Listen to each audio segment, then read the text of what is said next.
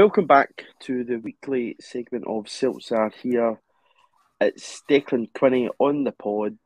I know it's Quinney's favourite time of the week when he gets to hear me talk nonsense for an hour. And Quinney, since we've last been on, another 3 points at home against Kilmarnock. 2-0 victory.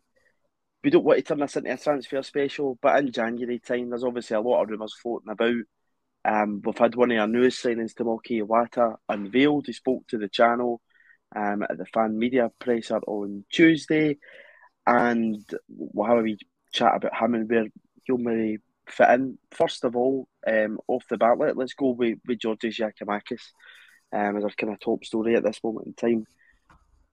Club in Japan interested, double your money offer, but this morning it came out, recording this on the Thursday, that Sampdoria are interested in him.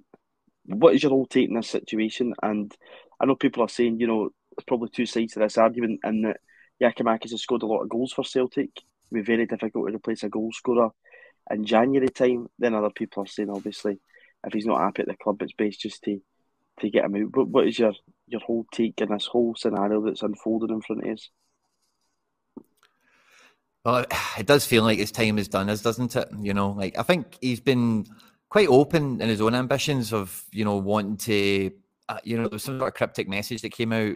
I can't remember if it was through the grapevine or through him himself, like in December, but it was like there was some sort of gentleman's agreement after like a season or so, he'd be on better money, he'd get another contract offer, different situation, his age, his career status, all that kind of stuff coming into it as well. So I don't think it's been much of a secret that he is out for himself in the best possible way, you know, like time is against you as a footballer in your late 20s, you know.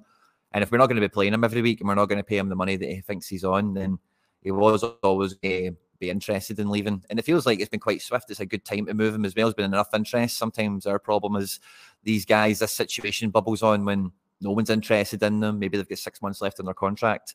But this is, you know, a lot different. Yeah, it is a lot different. You know, a lesson I think that Celtic needed to learn and should have learned after the season 2020-2021, the COVID season, as you don't want players hanging around the building that don't want to be at the football club. We don't know that's absolutely correct. And Giakoumakis at this time, we do know there's a frustration from the players' part on wages, which is why a new deal has not been agreed. You would hope that if the player did want to stay at the club, that Celtic would have been pushing to try and keep him at the club. But it looks as if I've kind of came to that crossroads juncture that you do come to be a player, that a player wants to go, the club are happy to shift him because they've got another target. We will come on to talk about Cho Gue-sung very shortly. But in terms of Sampdoria, as a move, surprising or what you possibly expected? Geographically, it's nice and close to home. It's a good league. But Sampdoria's position in Serie A just now isn't, you know, what you'd maybe come to expect of Giakoumakis, having already experienced that. You know, at VVV Venlo, he was relegated after finishing top goal scorer in any division. I don't know why a footballer would want to put themselves back in that position instead of winning trophies, but what do I know? I definitely think Giakoumakis would... I find Sampdoria very surprising for the reasons you've kind of said there. And like from what I've seen of them this year, like there's, you know, the kind of lower end team Italian football, they're kind of in one or two kind of builds. One of them has been like, you know, you get Monzas and Veronas and Bolognas that try and shop smart and try and play kind of good and do their best every week. And then you've got a few teams like Sampdoria and then a few of the other teams that are down towards the bottom that don't really have much of an identity, change their manager very frequently. And a lot of the signings they've made like just are car crash situations. So I don't get Sampdoria. Like they must be paying him a lot, and like if he is going to start every week, then that is his primary objective. Because particularly in Serie A, I suppose we've seen a lot of guys that can go like the Polish guy Piątek springs to mind. You know, some of these guys, if you do get the ground running in Serie A, like you can move up the food chain quite swiftly. You know, within a transfer window or so. So maybe he just sees it as a short window, and then if they're paying him enough money, then maybe he takes the risk of that relegation, but. I do find it surprising. I would have thought Urawa, I thought that might have been a bit closer because they can pay money. You know, they can pay pretty good money for somebody like Giakoumakis, and they can go into the fight to win trophies and compete on a continental level. Yeah, there's that.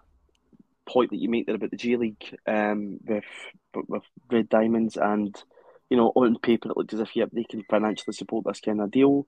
But Sampdoria as well, I don't think at this point in time, Giakoumakis is probably looking for wages that are too out with Celtic's kind of wage structure. But everything that goes into the deal around, you know, looking for a younger replacement in terms of choice, 4 years younger than Giakoumakis at this point in time, selling players at the right point about when they're maybe hitting that peak value, possibly when they're having those disagreements within the dressing room around where they find themselves in the team. You know, you can't imagine that Giakoumakis is too chuffed at playing second fiddle every week to Kyogo at this point in time. But, you know, that's the manager's prerogative. Kyogo's goal scoring record's proven why that's the case at this point in time.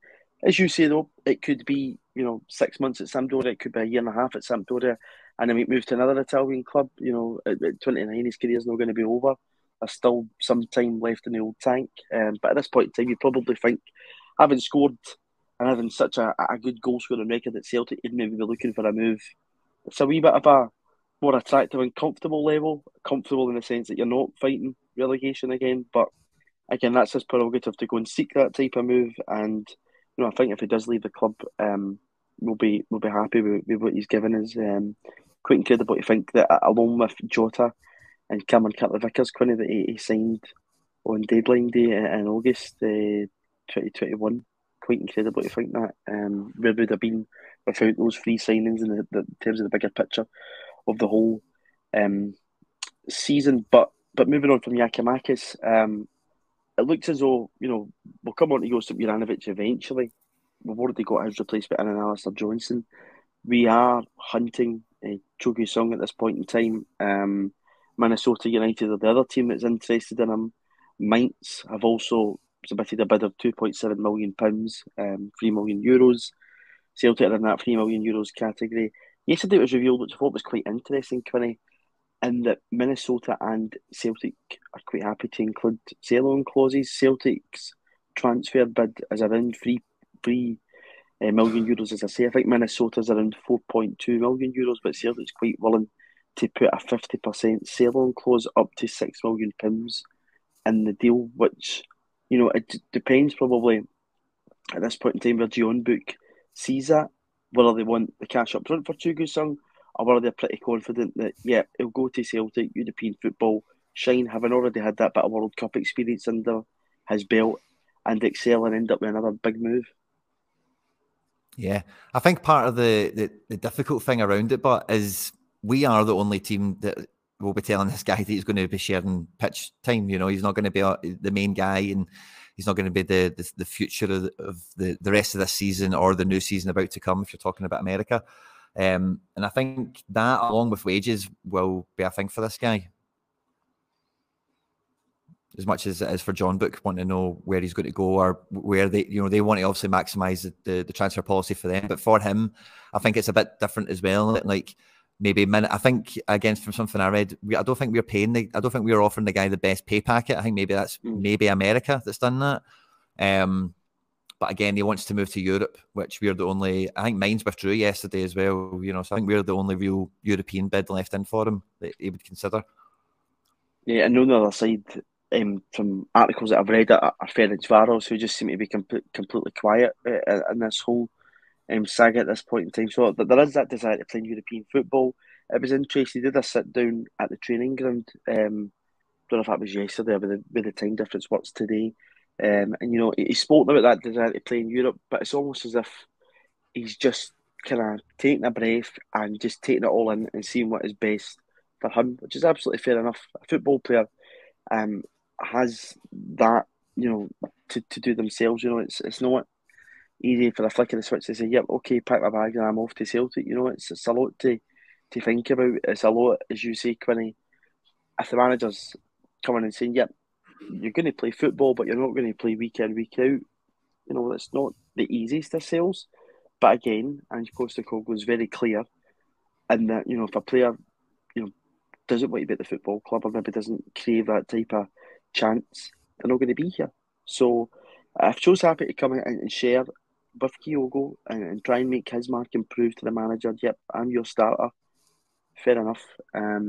But again, it does a wee bit just to look as if all our eggs are in one basket, but just think back 12 months ago, it looked as if the same situation was in order with Riley McGree, falls through, or Riley pops out. Yeah. So at this point in time, I'm not too worried whether this deal goes through or doesn't go through because I've got confidence in the manager. But just in terms of, you know, his profile, he fits everything that we're looking for. But would you agree, Quinney, just in terms of what I said there, that if it happens, we'll be delighted. But if it doesn't, you'll still expect Celtic to go out and buy a striker when Giakoumakis goes?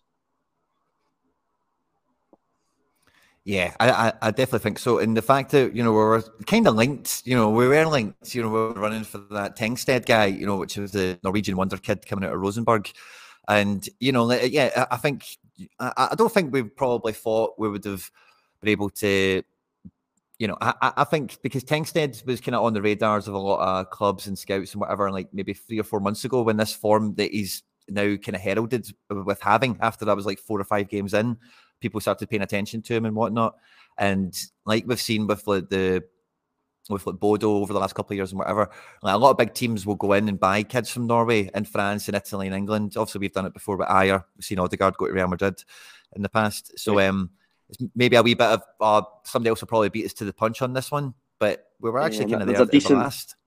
There's a decent Norwegian boy that plays up top for Man City. I don't know if you've clocked him yet. He's, what was it again? Forgot about him. Just as I know, it's a City jersey behind you. He's another one, he tapped up by Salzburg at the time. That's it.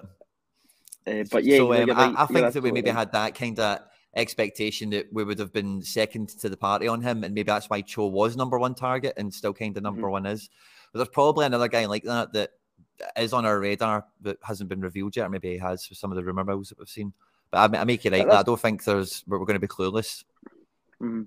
It doesn't strike me at all as of yet that under Ange's reign, apart from that first summer when I think it was probably manic in there was a lot of bodies leaving the building. By the end of it, you know, I've already spoken about Giakoumakis, Carter-Vickers and Jota coming in on deadline day. It probably was manic in there. But after, you know, that January window when you're bringing 3 players in before it's Hogmanay, and the clock strikes 12 and Happy New Year, you know, by that point you were in quite a calm position. Maybe people will hit back, but we signed Abelgaard, who's not worked out in deadline day. Absolutely, that's correct. But it wasn't a panic in terms of we needed him to come into the team right away. We still had plenty of cover in that position. It's just as if we were trying to kind of bulk the squad up a wee bit with that signing. But what I'm kind of saying, Quinney, is that in terms of first team players, that after that first window, which we knew was going to be really difficult, it was, you know, dubbed a rebuild and everything else. We've been pretty calm, and you don't need to panic because I seriously feel that if Cho doesn't happen, I think there'll be somebody else on the radar. But I'm quite hopeful that it does happen. And just to kind of, you know, go down this wee tangent into another road here, just looking at his profile, take his goals and his striking ability out his game, because by the way, in terms of the data, it looks as if he's a wee bit more a kind of team player compared to Giakoumakis. We like Giakoumakis is a great goal scorer. In terms of his assists and whatnot, don't really hold up as well as Cho's. But listen, strikers' job is to put the ball in the back of the net at the end of the day. But in terms of Cho, he's got nearly 3 million followers on Instagram, which, you know, of course, when you're looking at a football player, it should be all about their ability in the park first. But in terms of a brand, you know, we've already started to make inroads in the Japanese market. You're seeing the league now do that. We'll even probably touch on that. But again, South Korea, this would be a great market for Celtic to explore. From watching, I know you're a big football fan like me, did you ever watch the Spurs documentary on Amazon Prime? I watched the first couple of seasons with Spurs, with Mourinho in that. Yeah, I watched that one. So, I'm guessing, you remember the clip in it with Heung-min Son. And there's folk who are, you know, South Korean football fans that are coming for South Korea to meet Heung-min Son outside the bloody training ground. So, you know, these football fans are absolute fanatics as well. And again, it's a great market to explore and a brand of growing the club, which should also be important. You know, it shouldn't be the priority when you're buying a player. But just in terms of that add-up, again, it's like a sitting duck for Celtic that it makes sense both on the park and off the park to bring Cho Gue-sung to Celtic. Totally. And obviously this guy has built that following himself, you know, so that definitely comes into his reckoning, and that's probably why he wants to move to Europe, because it's quite good for his status in the world game, as it were. But probably also why America are pushing for him as well, because like the MLS this year, as I've kind of mentioned in passing before, they've got a big deal with Apple TV this year, so they're now going to have better broadcasting like worldwide, and they're going to want recognisable stars from all parts of the world. And yeah, you know, they want poster boys, don't really they? Push the boat out to get a kid like this.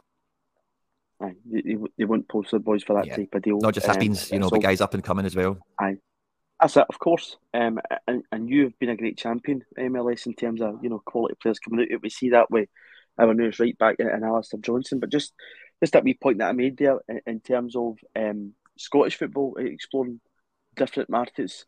You're now seeing the effect of, you know, what Ange's done in Scottish football here, which has been recognised. I know fans from other clubs would say, "Oh, away you go," but Robbie Nielsen came out, and fair enough, I'm really not Robbie Nielsen's biggest fan, Quinnell. I'll admit that, right? I think he's a misery guts. He loves him own and whatever else. Did a good job first time around at Hearts. He's done a fairly decent job the second time around as well. But he came out and saying that, you know, that model's there for any player to look at what Celtic's brought in and what it's done for their profile and when it's got them. You know, listen, Dyson-Maid, I probably would have went to the World Cup. I'm not saying it was just purely based on his Celtic performances, but you see Rio getting handed his first cap for Japan. Kobayashi will be hoping that he's the guy to make that breakthrough at centre defence beside Itakura, who's playing at Gladbach, whatnot. It's great for the Scottish game that this is now happening, and it can only improve the standard of our league, that we're not just, you know, a league that's looking at Lowland League English players because their wages are so low in Scotland, that we're branching out and going into these markets. And, you know, I would love to see Scottish football expand and look at different markets like it's doing now.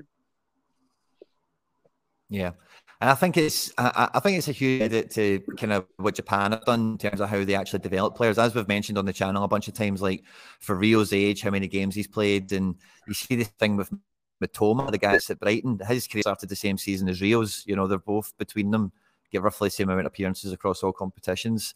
And what you find with Japanese players is they tend to stay and play a lot longer. You know, there's a few tropes, like the oldest football player in the world is like 52, and he's Japanese. But the league in general, there's plenty of players that make it into their late 30s, etc. What that does for clubs like us, who've been and why it gets interest, Hearts and Motherwell and everyone else we're seeing now, is because at 24, an athlete, a football athlete in particular, is in a great stage of their development. You know, there's more to come from them. And if they've had that extra consideration and probably a better kind of, I'm getting kind of like garbage when I'm thinking about this, but, you know, like almost like the greenhouse kind of effect, you know, they're kept in that greenhouse to develop as a footballer before it's the pressure of contracts and all this stuff. They're in their 20s. And then when they move into, you know, the J League, you know, they're cutting their teeth, and then by the time they come over here, you've got more of an adult than you do at 19 or 20 when you're picking some guys up fresh out in academy that break onto the scene in Poland or whatever, you know. Yeah, that's it. And even, you know, back to what we were saying about Cho Gue-sung, he said in that interview that he has ambitions to play in English Premier League one day, which I'm sure a lot of football players across the world do. It's the reality in terms of money that's in the game now, that Scottish football just cannot compete with English football in terms of attracting the top talent. You know, your Man City's, Manchester United's, Arsenal's, Chelsea's, blah, blah, blah, the rest have all got, you know, the riches to spend. But that can be used to an advantage of teams in Scotland, surely, because if, you know, players from Japan or South Korea or wherever it may be, not just Asian players, possibly African players or whatever, may look at Scottish football and think, yeah, okay, that's a place I can go to. I can try and get to know the culture a wee bit, you know, British football or whatever else. And then if I feel ready, I can make that step up. And they're probably in a better position to make that step up from a Scottish team, you know, than they would be possibly sitting in their own country, just with the way it's kind of went just now, that they're getting that chance to train. I mean, Hearts last season, for instance, and again, you know, coming across in a bad way here, Quinney, because I start to sense if I quite like the Jambos, and I really don't, but you know, they were playing European football last season, which is a good opportunity for players to try and, you know, produce something on.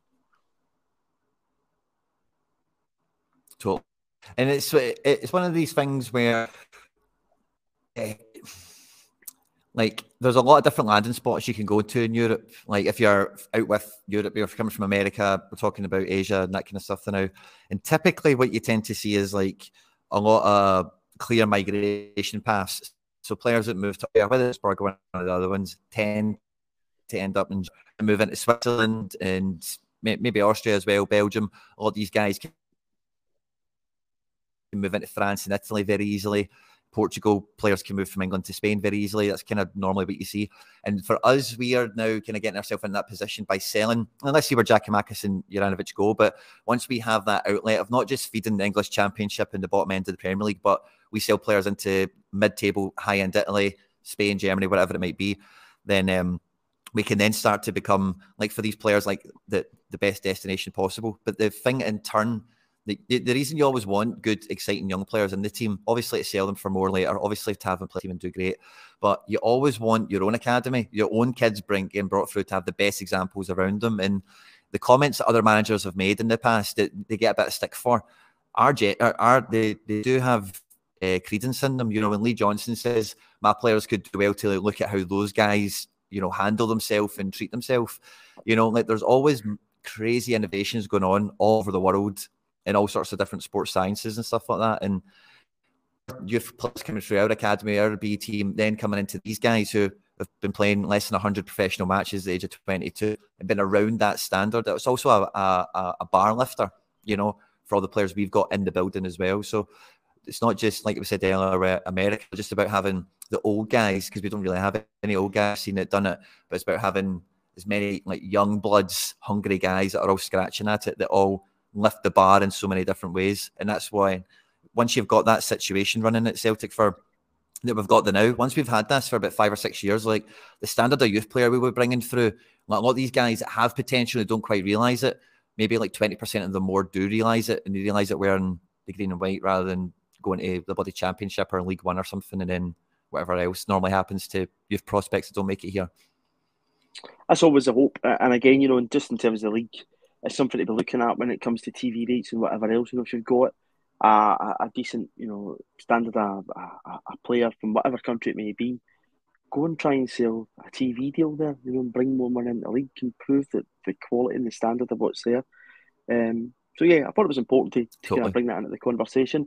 And again, you know, the situation that we're talking about, certainly with Celtic, you know, we've brought 6 players in from the G League. Italy's kind of modelling, doing that same model except with Scottish football, and picking up, you know, young talents like Lewis Ferguson, Aaron Hickey. There's a good few, you know, and it's quite incredible to think that Italy are doing that. The next one to possibly be in that mix could be Stephen Welsh. You know, he's been linked to a move to Udinese before, but one that is looking less likely to be heading to Italy. We know what did they spoke about Giakoumakis possibly going to Sampdoria, but one looking less likely is an old mate Josip Juranovic. Because it came out today, Quinney, that Monza appeared to be going for a fullback that's on loan from Marseille at Elche at this point in time. I'll just get his name up here. But it looks as if they've went for an alternative option, which should be good news to ourselves. We know that the owner of Monza is a first-class chancer. They've obviously tried to test Celtic's grip on Juranovic. Paul Larola, it is that Monza are looking at from Marseille, but it looks as if it's a kind of similar deal. It's a loan initially, and then they've got an option to buy in it. But, you know, I think that probably comes in the wake of Juranovic surely knows that there's probably much better options out there than Monza. No disrespect to Monza, but, you know, there's Premier League interest in Juranovic. We know there is. The issue at this point in time is that there's nothing concrete on the table. And we've heard it before with footballers who have interest, absolutely. You know, I've got a great interest in the Beatles, but it doesn't mean I'm going to buy, you know, their song rights or whatever else. They have an interest in a player, but maybe it doesn't come to fruition. But you are looking for more than 7 million for Juranovic. You absolutely are.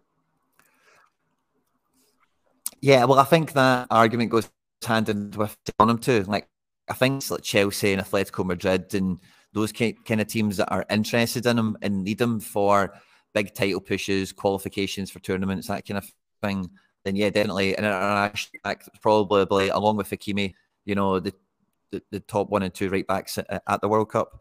But if those guys don't need right back, who does? You know, and then you're quick looking at who then realistically is going to be coming in for them, and then what do they spend on right backs, regardless of position and you know, prestige as it was. You know, so I think it's unfortunately a buyer's market for somebody like Juranovic. It's kind of the situation we're in. It becomes a seller's market when it is like a premium team like at Chelsea or an Athletic, because there's just less guys that can go to that level. But for Monza, for example, what's bust that bubble? In my opinion, Juranovic is about $7 million on the minimum fee obligation to buy. His wages won't be nothing either. This Paul Larola, that upfront obligation to buy would be nowhere near $7 million. Wages might be somewhat commensurate because he's been around Marseille and he had a really good season somewhere else the year before. I forget now. Villarreal, I forget. Doesn't matter. But yeah, they definitely won't be paying $7 million. You know, and that's the problem. It's like that. Don't need to spend $7 million on a right back. They can go and find somebody for 3 or 2 that might do the job for them. So I think, you know, we definitely need to we've got three right backs now. I'm thinking about it if Monza doesn't come through, because it's like it is a team like Sampdoria that come in for him, maybe a Fiorentina, it's somebody like that, and then how much do they pay? It is like $7 million, you know. Something that I always found interesting off the back of the World Cup when it was whether the January transfer market would change too dramatically, because we know from, you know, history that, you know, you might be throwing Andy Carroll or something into the mix here, but it's not a market where people go absolutely mental. Money's usually spent in the summer months. Teams might top up or whatever else come January, or going for a player who's going to be out of contract and get them a cut price deal. Could it be the case that Celtic have a Juranovic contract until 2026? Sit down with the player here. If the options, you know, come the end of this month, right? Again, that's a hell of a long way away. It's almost less than 3 weeks away. And say, listen, maybe better wait until the summer here. Do you think that could be a possibility? I think, well, again, it's just if there's no bites, then you're kind of forced to, you know, because again, like right back in defence, like again, if you're having to fix that problem mid-season, something probably quite bad happens. You know, you've changed the manager, somebody's been injured or just totally dropped off the face of the earth, or you've sold somebody perhaps. So we might need to wait for a domino effect to maybe kick in somewhere else, where somebody sells a right back to Leicester or something, you know. Yeah. And then but Manchester United been in this conversation with Wan Bissaka, who looks as if he might end up going back to Crystal Palace. Could be that kind of domino effect that you're talking about, Quinney. We know that Chelsea is another club that's interested. That's because Reece James is injured. And there's a few others in that mix. So, as you say, though, it could be that it just takes, you know, one player to leave a club and then that happens. But we don't know. But listen, I think we'd all much prefer Juranovic to go for a better deal. As I continue to say, Celtic to me are still in the driving seat with us just now. There's no reason why conversations aren't taking place between Celtic and Juranovic's representatives, as well as the player, and trying to get him the best move possible for him that will benefit the club in June, because, you know, this could potentially be the last big money move at 27. It might not be. Could go somewhere for a year and again go for decent money, but we'd much prefer it if obviously Celtic benefited off any type of transfer for Juranovic at this point in time. We'll just see what happens with that. You never know. We could be on next week. It could be out the door. You just don't know. But Stephen Welsh, totally. Was that a surprise to you, or did you see that coming? We obviously learned during the week that Celtic were now willing to listen to offers. They've previously rejected offers from Toulouse in League One and Udinese in Serie A. But Kobayashi's arrival, you probably thought from that, yep, Stephen Welsh's time might just be up now. Well, I think all the kind of commentary that I heard coming around it was that it's on the motivation of wanting the guy to get more game time and development. And I think it's actually a bit of a masterstroke from the club, because if we've got Jens on loan to the rest of the season, really, is there any point cancelling that? Probably not. Whereas our actual homegrown player that we do have contracted is now sitting idle. So if we've got this guy on loan anyway, who can cover for Carter-Vickers, Starfelt, obviously Kobayashi's in the building, like you say. Iwata's also in the building now, who could do that job if it really came to it for the remainder of the season at some point.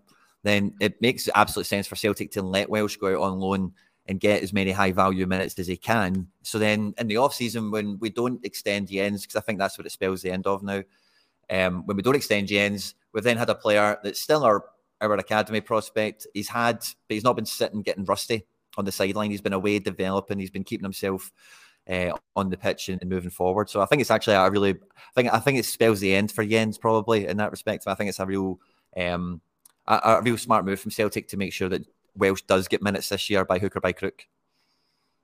You think it'll be a loan deal then? You don't think it'll be a permanent? Nah. That, I don't know. That's just the kind of the sentiment I kind of felt around everything I seen reported. That's all it is, you know. My opinion, you know. But I know a lot of people are kind of putting... Yeah. Oh, maybe we are selling them in... Yeah. You never know. In terms of, you know, Belshire, I think people are just putting the bits of the jigsaw together, Quinney, and that Portis looks as if he's likely to leave Hibs, and that's where they could possibly go if he checks out of there.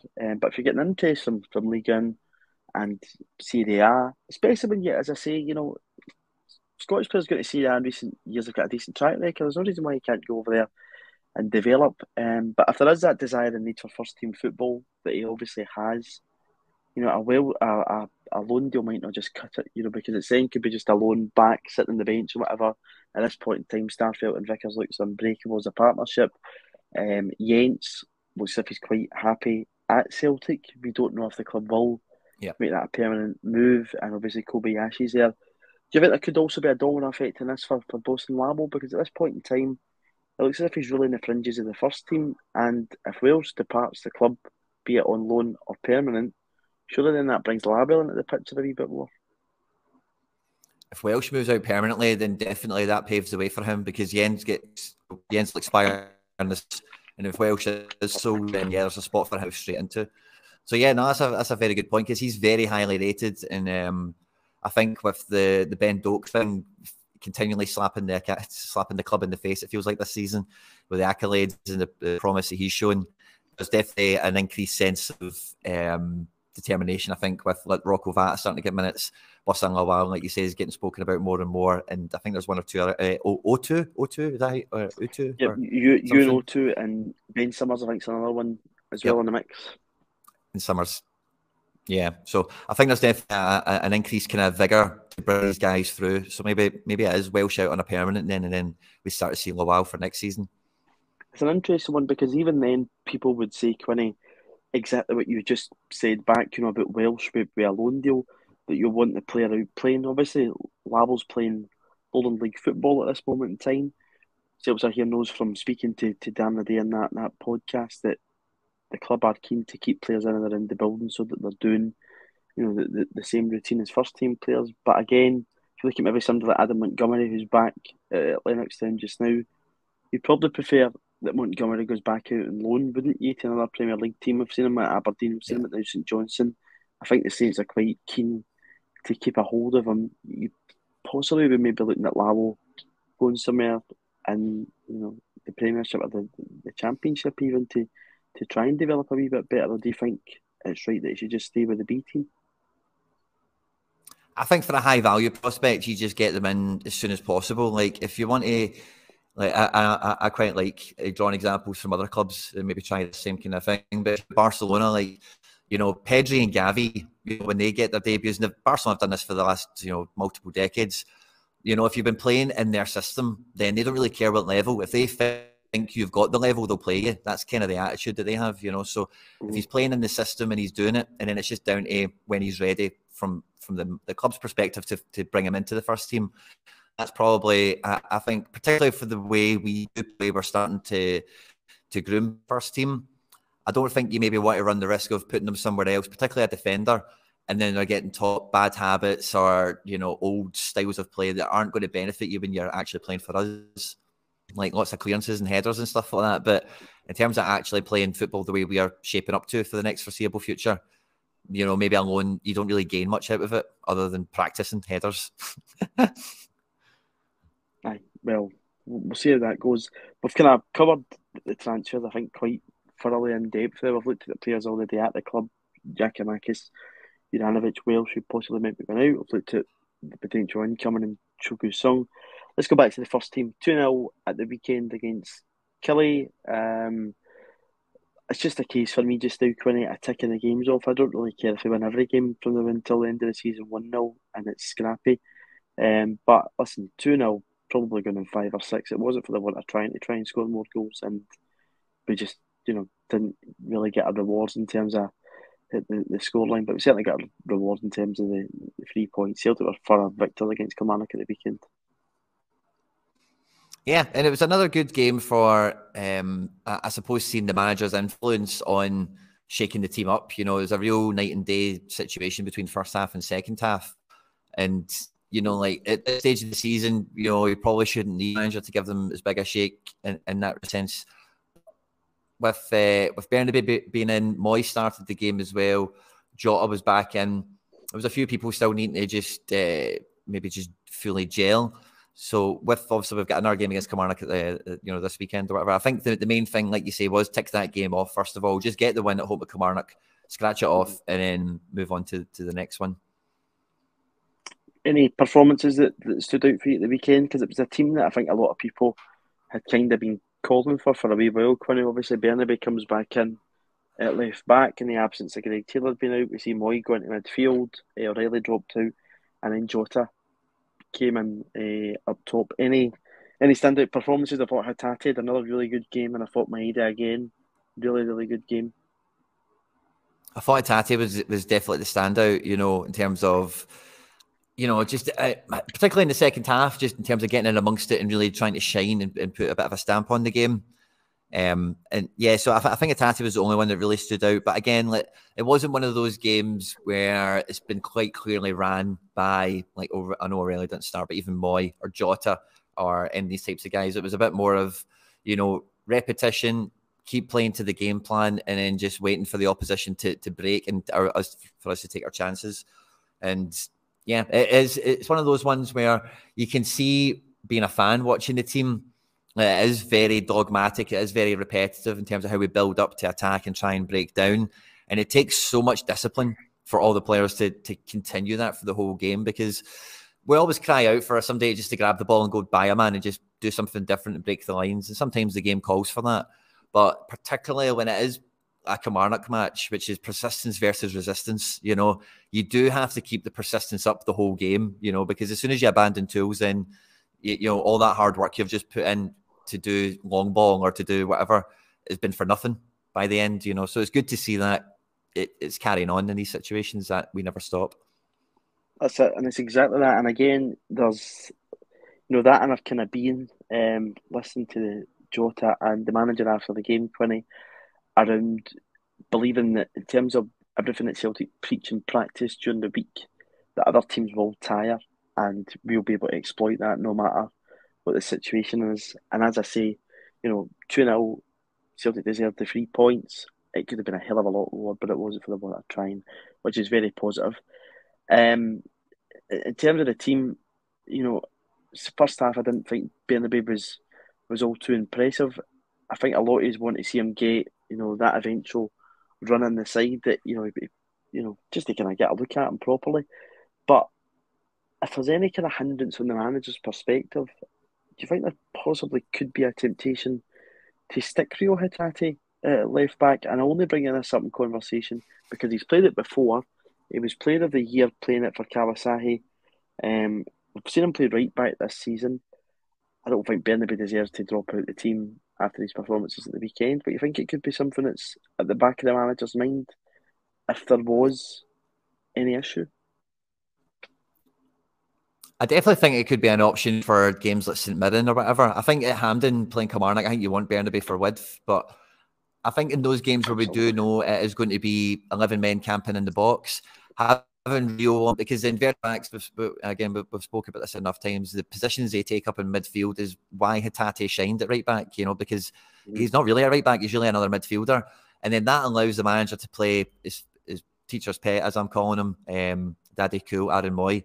It allows you to still play O'Reilly, and it still allows you to play McGregor, you know. So you get four of the best footballers on the pitch, you know. So if it is St Mirren or games like this, while Taylor's still out because it's a hamstring injury, these things can be like a month or so sometimes, depending on the grade of it, you know. Then yeah, I definitely think it's a case for maybe seeing wee glimpses of Rio filling in certain games, maybe Enderby picks up another couple of yellows because he's got one or two already. There's also the fact that the manager likes to rotate, and it gives you a wee bit more kind of expansion to do that in midfield. As I say, Bruno can play there because he's did it in the G League, so it's one that you might think about. Do you think the game will be any different on Saturday? Because I know that the media have been completely tone deaf to the way they're kind of spinning this with Kyle Lafferty. We know the reason why he was suspended for 10 games. It was because of a sectarian slur or Irish racism, whatever way you want to put it, that's what it is. There's no point dressing it up. But we're kind of, seeing him as this kind of jovial character and, oh, great, he's outside my office doing star jumps and whatever else. I lately come into the game on Saturday. But do you think it will be any different? I think the big pitch at Hampden's going to suit us. I know Celtic Park's a big pitch, but what Jota was saying about the team believing and other teams tiring, I think Kelly will look to get the ball in the box as much, especially if they play him and Ash Taylor, is playing. They'll always look for the big target man, but, Quinney, with what we've got, the firepower we've got, if we really go at them, we shouldn't have any real issue.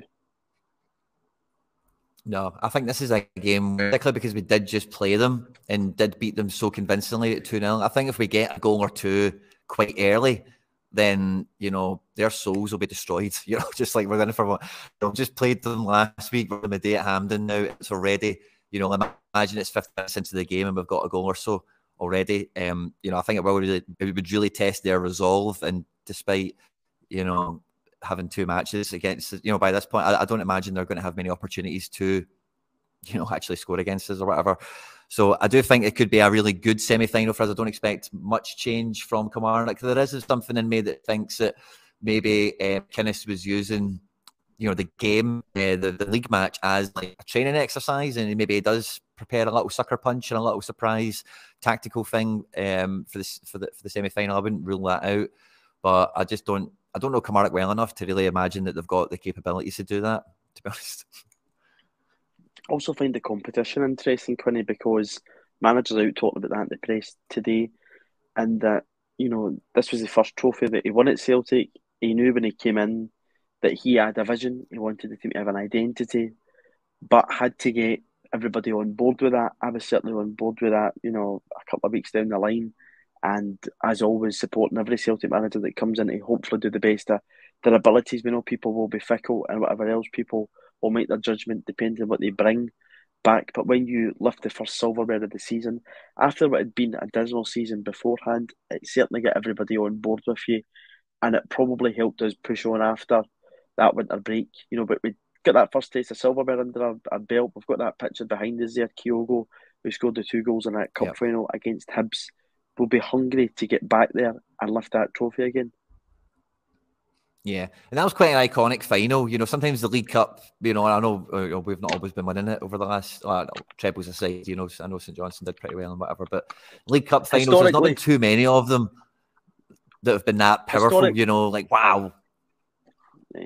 And historically, Celtic got a great record in the League Cup. It's a trophy that we failed to win for years, I think, through the late 70s, 80s, particularly the 90s, and then we've kind of turned that form around ever since Brendan Rodgers arrived at the club. What is it? We've won 5 out of the past 6, probably, League Cups, I would say it is. 4, obviously, during the travel years. It would be 5 out of the last 6, which is an incredible record. But yeah, I know exactly what you mean, Quinney. Possibly apart from that Julian final in terms of, what it meant, but in terms of cup final, it wasn't a great spectacle, especially not for the old ticker. But yeah, absolutely. And again, I think it just kind of builds into that it's also probably beneficial to the players that they've also tasted that wee bit of defeat at Hampden. It would have been nice had we beat Rangers in that semi-final of the Scottish Cup. That can benefit players that have been at both ends of this now, that they felt the glory of lifting a trophy at the National Stadium, and they've also felt the disappointment of missing out on a cup final. So there will be a hunger, desire and effort to get there again. And also looking at the FA Cup over the past weekend, the manager will be one of those players. Villa Stevenage is a prime example. Don't let that happen to you. Go out there, do the job, stick to what you're used to doing and book your place in another final. Do we think Siegrist plays all the way to the final in these cups? I think there could be potential, but he's injured, as far as I know, at this point in time.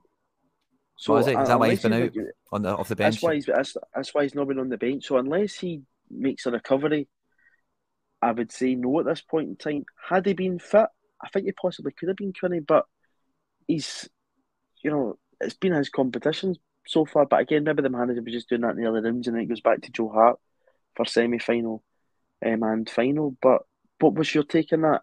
If he was fit, do you think he would play the game?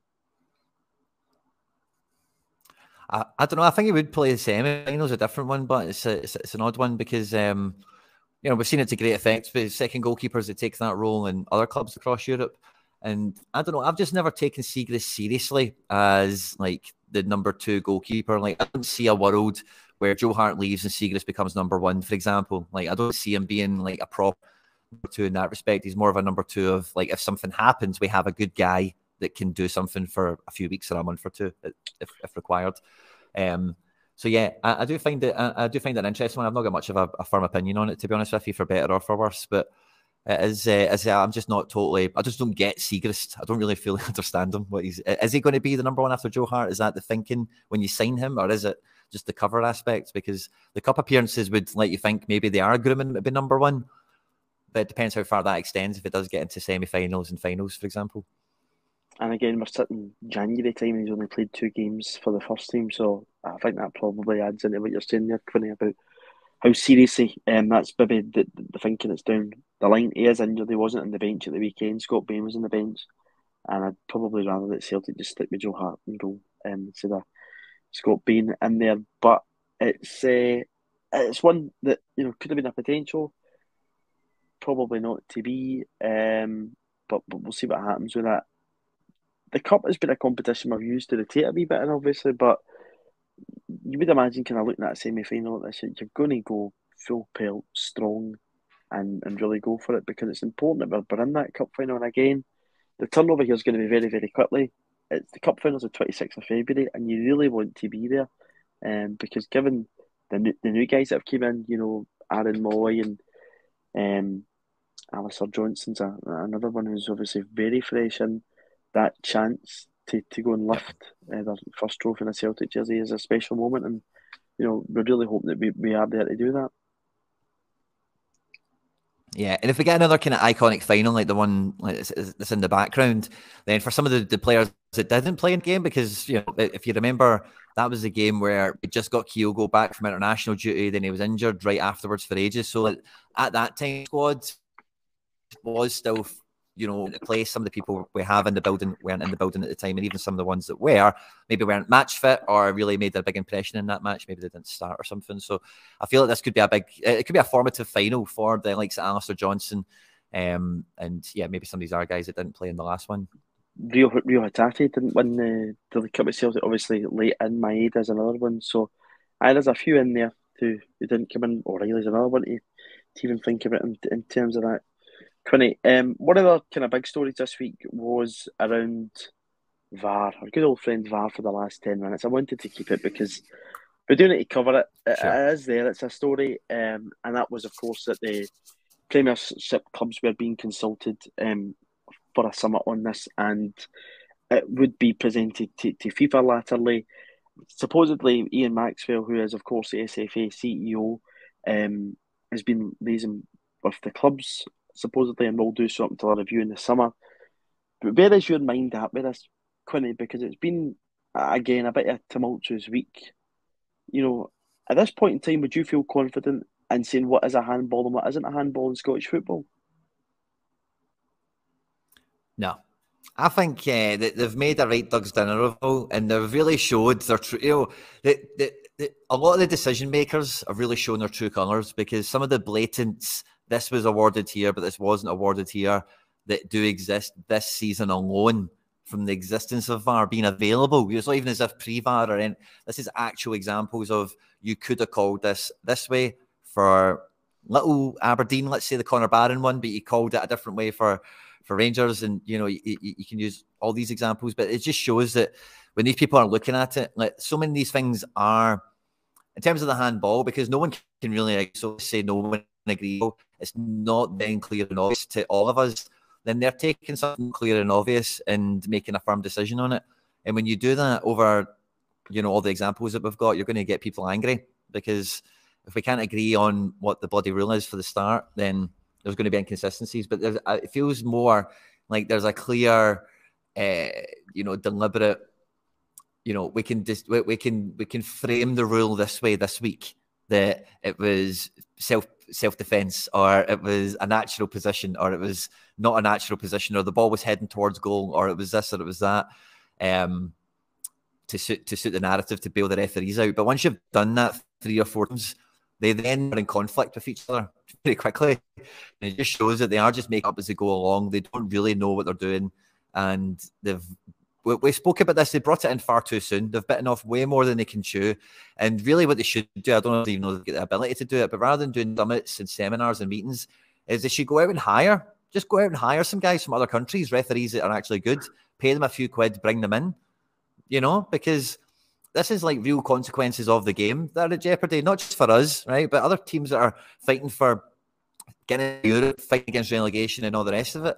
And, you know, everyone wants the game to be best, and for the game to be best, you want fans to be happy.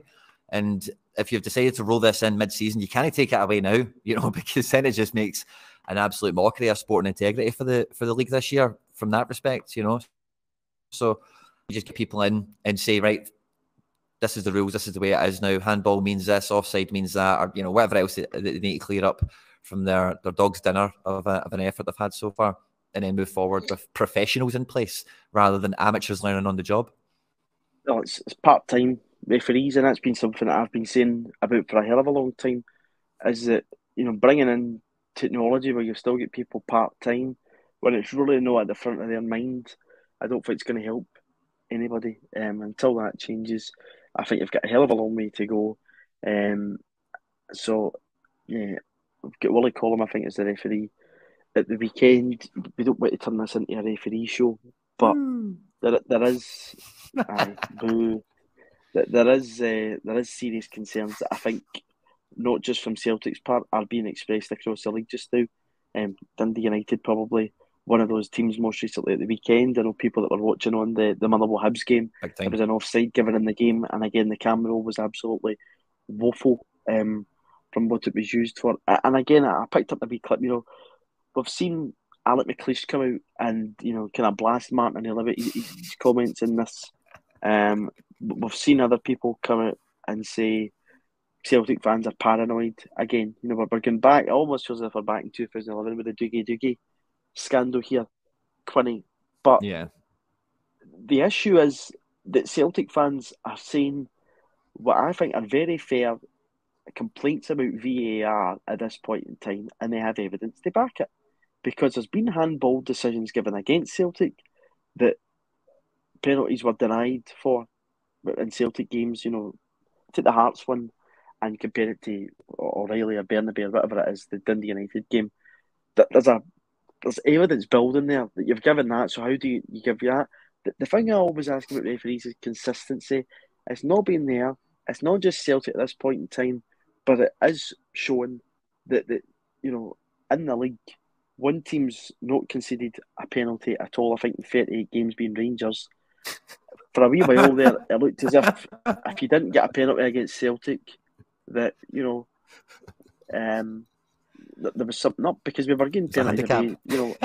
And, you know, basically what I'm trying to say here is that there's evidence there, and I don't think it's, I think it's just premature and just, you know, ignorant to say Celtic fans are paranoid. I think it's total nonsense.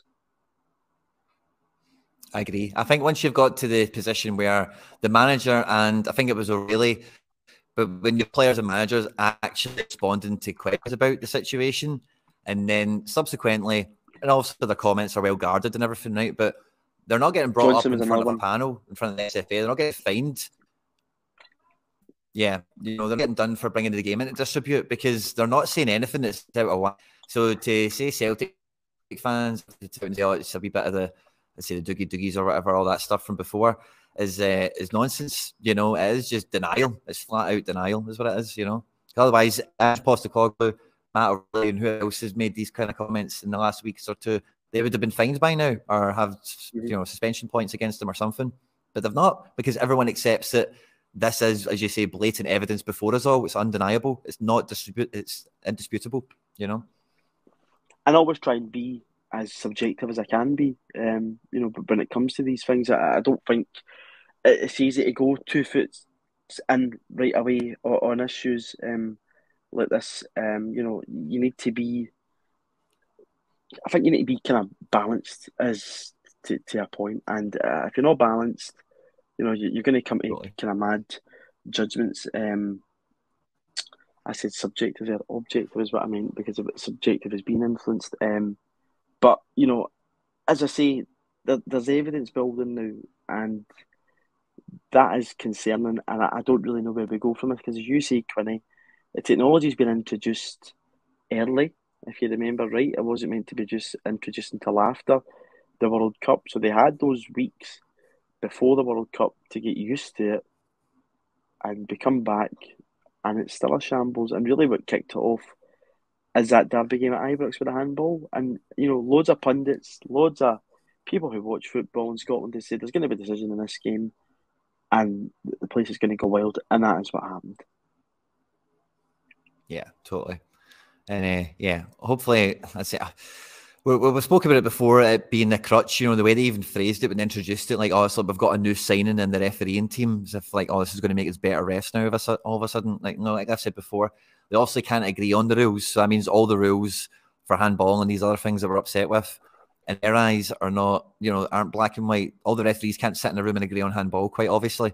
So if all the referees can't agree on handball, then how can they video officiate it after the fact with each other? It's just crazy, you know. And as well as ourselves, as paying customers, you know, there's other teams in the league who are paying good money to go along and watch the football teams, and that spectacle's getting ruined now by referees who can't interpret the rules, and it's different from 1 week to the other. So yeah, it's concerning, and I really don't know how it gets fixed. You know, you can have a review like this. Is that going to improve things? I would really be surprised if it did. Because, as I say, I don't think you're going to get anywhere near a level of improvement until you have full-time referees in Scottish football, and it's not the wee bit of talent that we've got that comes from central Scotland. You know, where is the referees from Inverness and Aberdeen and the islands? There's none. It's all Ayrshire and Lanarkshire refs. If you look at everybody that officiates in the league, it's incredible. Why is that the only crop of talent that we've got in terms of referees in this country? And again, that leads to people, you know, making the assumptions, or, you know, Billy Collin, for instance, he's a teacher in a Catholic secondary school, he's one of them, or, you know, John Beaton goes to a Rangers pub after the game, he's one of them, blah, blah, blah. Really, we don't need that. Sure. You know, we want the match to run as it should, no matter what way it goes, and have the rules implemented as they should. I think that's all we're asking for as football fans. Could we sit double figures in January now, 12th of January, we're at the halfway point. I'm pretty relaxed at this point in time, I would probably say, about everything. We're 9 points at the top of the table. That comes off the back of getting the late draw at Ibrox. We've won that game against Kilmarnock. As I say, it's about ticking games off. This next wee 3-game period, I'm quite looking forward to, in terms of hopefully booking our place in another cup final. We'll then get St Mirren at Celtic Park on the Wednesday night, and then Morton in the cup, and I'm hoping to see a wee bit of rotation in the team. Would you say you share that sense of calmness, stillness at this point in time? Yeah, for sure. It's definitely, because, again, like you say, 12th of January, and so much of the business, I know we're trying to tie up some loose ends with the outgoings and then maybe a subsequent replacement for Giakoumakis, but outside of that, you know, there's not really much going on to disrupt the flow of, you know, the team and the kind of upward momentum that we've had, you know, over this return from the World Cup, ultimately leading by the last couple of games like you mentioned there. So I think, yeah, I could see us going real hell for leather over the semi-final against Kelly, and then playing St Mirren equally as well, get 3 points on the board in the league. With Morton, redemption. I do expect there to be some rotation. Sorry. Redemption against St Mirren, remember. Redemption, it's going to be. Of course, there is redemption to be had. Of course, there is. Yeah, yep. Well remembered. But against Morton, like, equally, like, as much as I do think, like, we could maybe put Siegrist or Bain in goals or something like that. Maybe Kobayashi could make a debut. I don't think the manager will take many risks because, you know, we've all been around football long enough to know that banana skin results happen, you know. So I don't think there'll be much of a sending the B team out to play Morton, but it might be, let's debut this guy, let's give him his minutes, he's overdue, and then Turnbull get the result by, make some subs for that and blah, blah, maybe, or whoever. Yeah, Turnbull could be somebody that maybe comes in against Morton. Hopefully Haksabanovic is starting to push back towards some kind of return from injury. Jamesy Forrest is another one you could bring in against Morton, of course. As you say, they're kind of the squad's in a shape where, you know, everybody who comes in now should be able to come in and do a job, and you shouldn't be in the situation like you were last season when we played Rafe Rovers in the Cup. Quinney, pleasure as always chatting to you on a Thursday. As I say, we'll be back. We'll be back next week. We're past the halfway point there. It'll be two games ticked off by then, so it's quite exciting. Hopefully we're talking about Celtic and another Cup final. Hopefully it's another 3 points ticked off the board. Quinney, have a good weekend. As per usual, listeners, thank you for tuning in. Whether you're on Spotify, YouTube or whatever else, please do like the video if you're watching. Continue to subscribe to the channel if you've not already. Please do press that button down below, and we'll catch up with you again next week.